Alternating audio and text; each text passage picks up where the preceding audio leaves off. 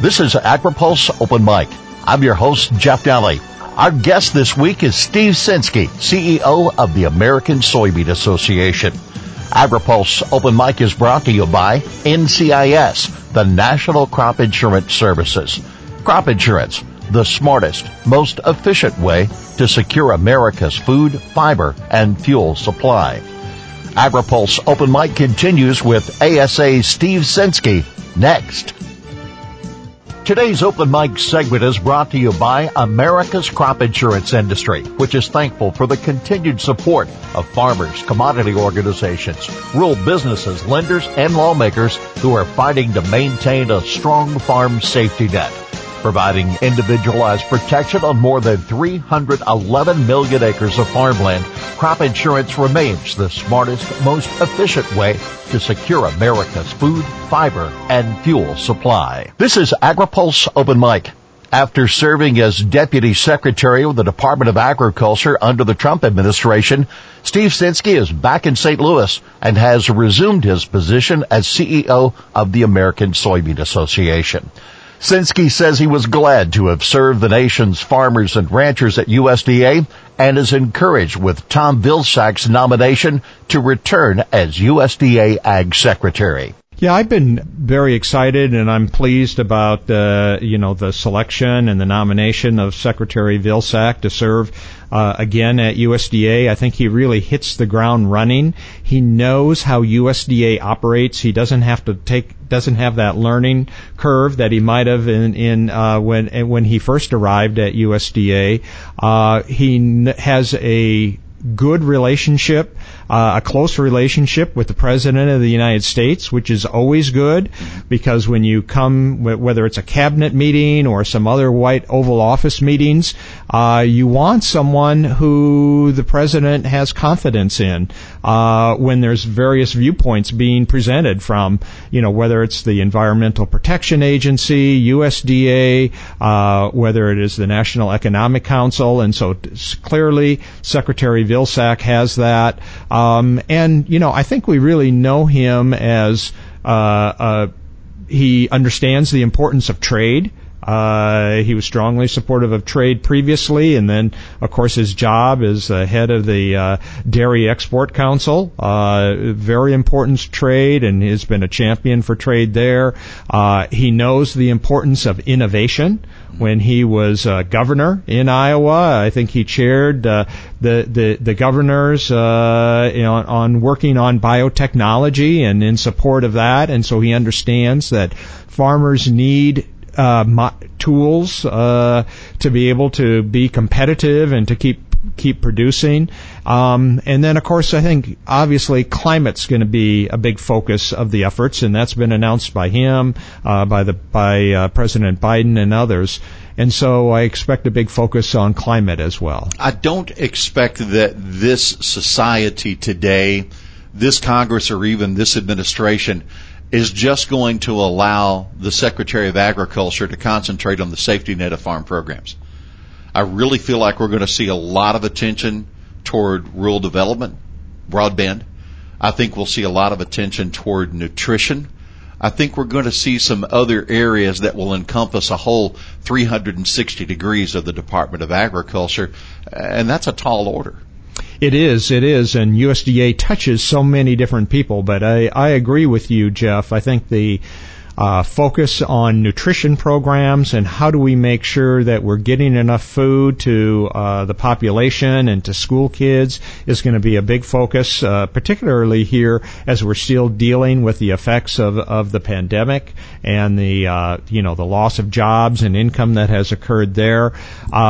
You know, working on uh, our conservation programs, and you know, remains to be seen whether we'll, you know, we could very well see a USDA implement some sort of of uh, climate program using the authorities of the Commodity Credit Corporation.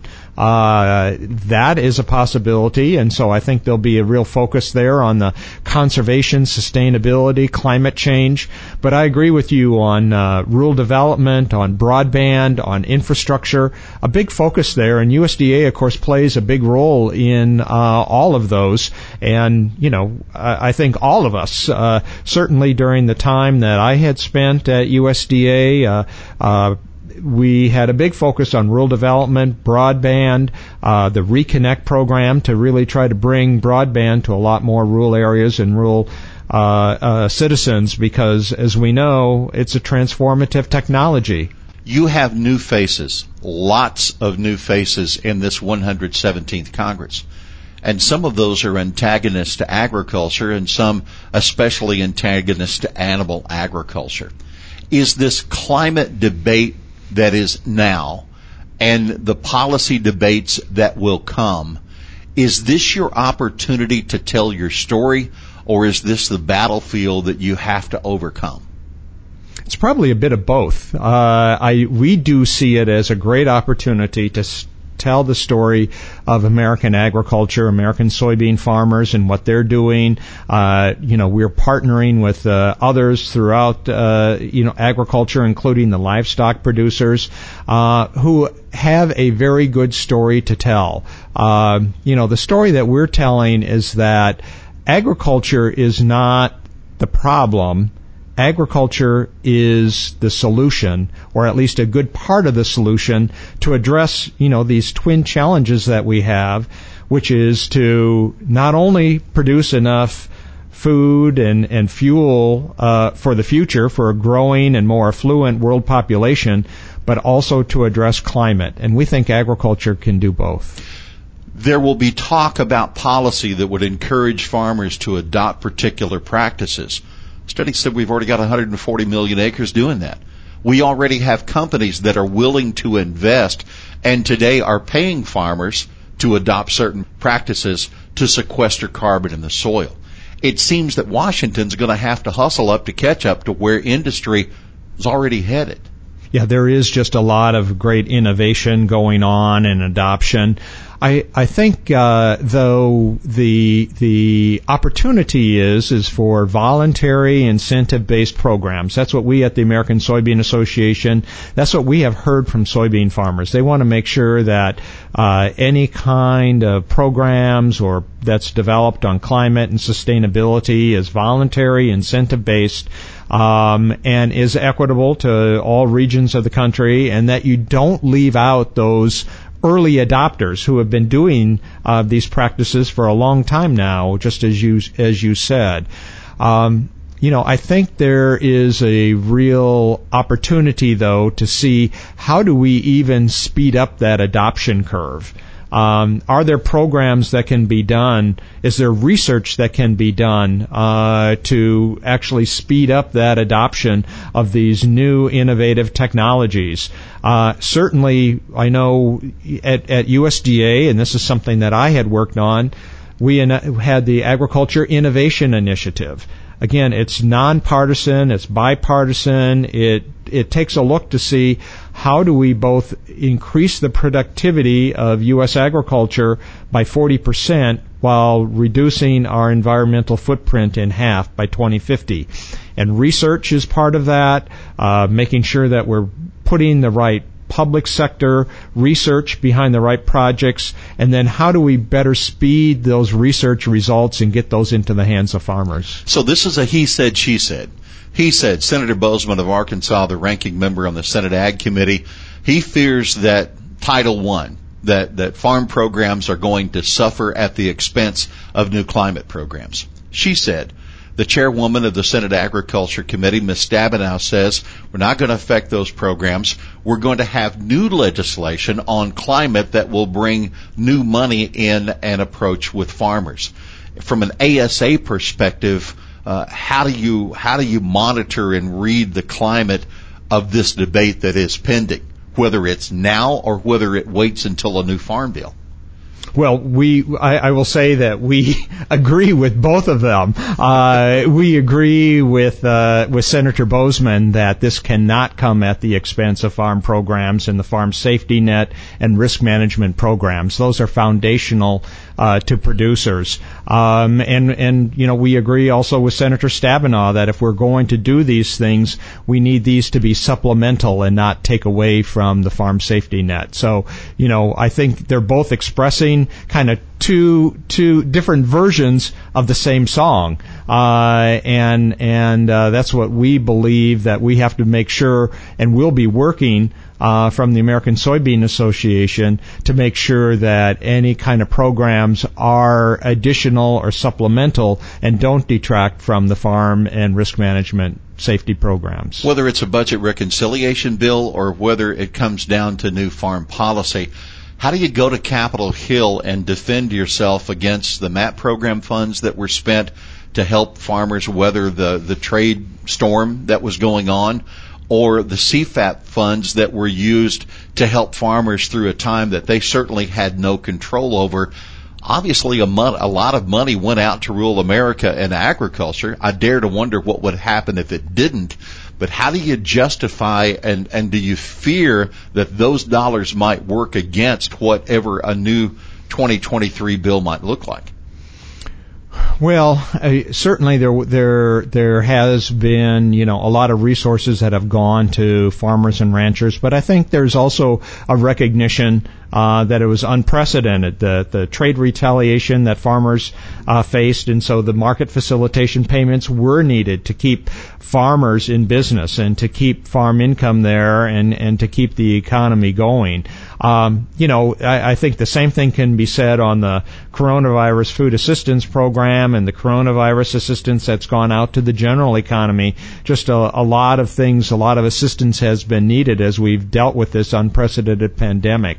Um, so I guess I'm I'm hopeful that you know this this will be seen as these were very unusual times that we have gone through, and that that will not uh, reflect ill for the future of the next farm bill.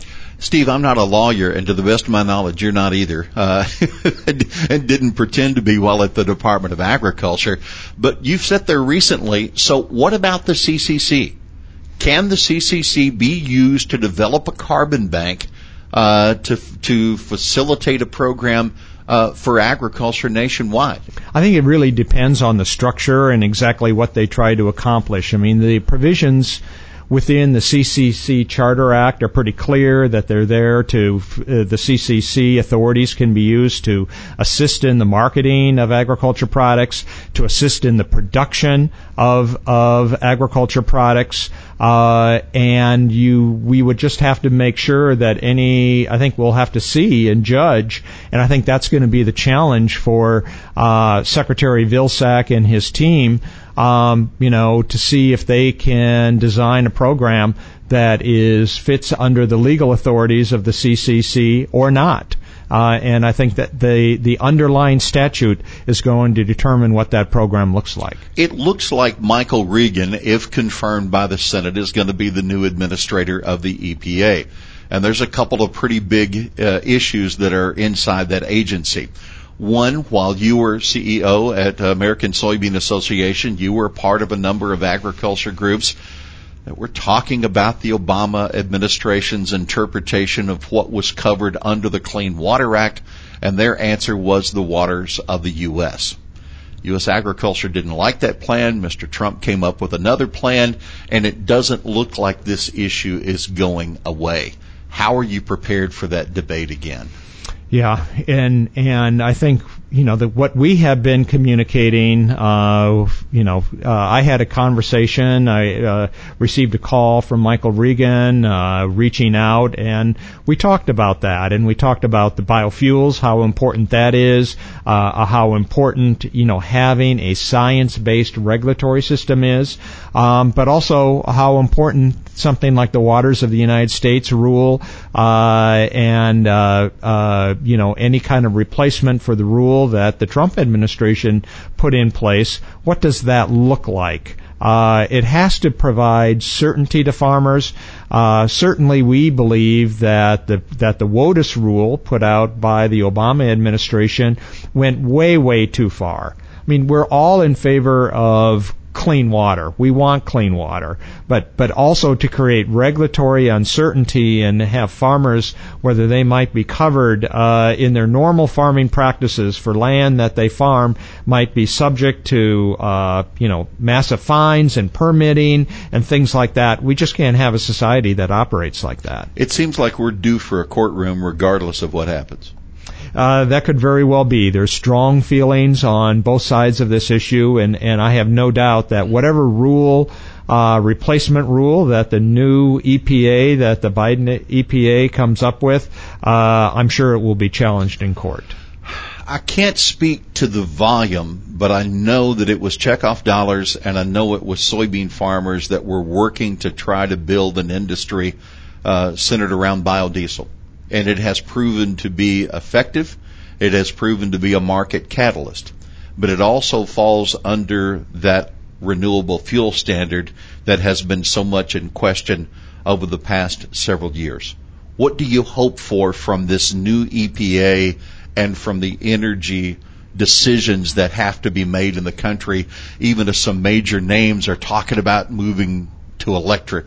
the importance of biofuels is so still important for demand. I mean, I was part of the here at the American Soybean Association uh, when we started and worked with the soybean farmers and our states and the soybean checkoff to start the biodiesel industry and and you know what what a, what an industry it has been. I mean today biodiesel is using about a third of the soybean oil that's crushed from soybeans here in this country and so it's a great great market and it supports the price of soybeans. Uh, what we're looking for from the Biden administration is number one, you know, don't be hostile toward renewable fuels.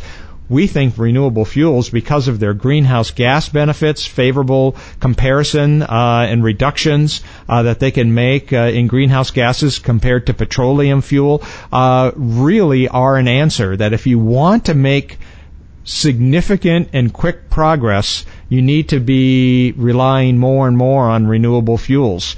Administer the RFS uh, like it like it should should be administered. Don't grant massive small refinery exemptions. Uh, those are all things that can be done, but I think it goes back to importantly biofuels, biodiesel, ethanol, really have a role to play in any kind of sustainability and climate uh, solutions as well. We've seen over a period of years that when farm bills came around, at one time it was just agriculture. Agriculture worked on the farm bill. But then over time, agriculture took an environmental aspect and we began to bring some other groups in that helped to bring a farm bill across the finish line. In this debate over climate and climate smart policy, are we finding some non-traditional groups that are coming together with agriculture and and and speaking with a voice that's common? We certainly are, and there's some great groups, and we're we're partnering with uh, some of those groups that are very much uh, that are working and recognize that again that agriculture can be part of the solution. Um, uh, the groups recognize that those solutions have to work for farmers. And so I think there's been some really good coalitions and dialogue with uh, some of the environmental groups uh, where we have common ground, we have common interests, and are working together. Uh, unfortunately, there's still some groups um, that almost see agriculture as the enemy and farming as the enemy. Um, and and you know, my hope is that will change over time. But there are you know some really good uh, environmental groups that recognize that farmers are conservationists and that by working together we can accomplish great things. Senator Grassley suggested uh, this past week that it may be just before the Easter break, before Katherine Tai may seek consideration and be perhaps confirmed as the next U.S. trade representative. Uh, Steve, we could spend the whole rest of the program and part of tomorrow talking about trade, but I would just ask from the American Soybean Association perspective, what are your hopes from this Biden administration as it pertains to trade? China, your number one customer for soy, uh, Europe that has proven challenges in times past, and then there's this CPTPP that still is lingering out there. Yeah, we have uh, identified some of the areas on, on trade and that we've shared them with both uh, uh, Katherine Tai, the USTR uh, ambassador nominee, as well as with Secretary Vilsack. Um, and uh, you know, really, our our trade priorities are are those that you you have just ticked off. Number one, uh, just reminding the importance of agriculture trade to farming, farming and agriculture in general, but to soybean farmers in particular. You know, uh, 50% of our production is destined to go overseas, and so we really depend on trade. And so our message has been uh, to to keep the China trade going. Uh, we need to navigate through the really tough issues that we face with China, uh, whether it be you know human rights and and their treatment of the Uyghurs and Hong Kong, whether it be the great power competition, whether it be intellectual property issues. We need to navigate and and deal with all those issues without getting into another trade war with China. And that has been a clear message that the American Soybean Association has been delivering. Uh, number two is that we need to look for opportunities to expand free trade agreements. Uh, we would love to see the U.S. You know, go back and re-enter the TPP or the CPTPP, as it is called today, uh, because again, we're losing out on uh, exports because of the tariff advantages in the those countries, whether it be Vietnam or others, um, have, uh, you know, relative to the other suppliers, and that we need to be in there. We need to make sure that we have access to those markets to be able to compete. And so those those have been uh, really key messages. And then you know we have to navigate some of the issues we're having with Mexico as well. You know, hallelujah that we have the U.S. Mexico Canada agreement in place and that that's been solidified. But you know, Mexico is also uh, you know, we're we're nervous about some of the actions. They haven't approved any new biotech products since 2018. Uh, some of the decrees that have come out of, of Mexico with regard to glyphosate uh, or corn, biotechnology corn, uh, those are worrying. Well, just as it appears Tom Vilsack will be heading back to the Department of Agriculture, a lot of soybean farmers very pleased to know that you had the opportunity to serve at the USDA again but also to come back home uh, to your position here as CEO of the American Soybean Association. Steve, thanks for taking time to be with us on this edition of Open Mic. It is Open Mic, and today you get the last word, sir. Well, I'm delighted to be back at the American Soybean Association, uh, and uh, it is an organization that I have spent, uh, you know, a good part of my career serving, working on behalf of soybean farmers, and I'm uh, I, I felt very honored to have had the opportunity to serve uh, America's farmers and ranchers as their Deputy Secretary of Agriculture. But I'm also happy to be back here at ASA and in St. Louis and taking those experiences and using them for the benefit of U.S. Fo- soybean farmers. Our thanks to ASA CEO Steve Censky, our guest this week on Open Mic. AgriPulse Open Mic is brought to you by NCIS, the National Crop Insurance Services. Crop insurance the smartest, most efficient way to secure America's food, fiber, and fuel supply. For AgriPulse, I'm Jeff Daly.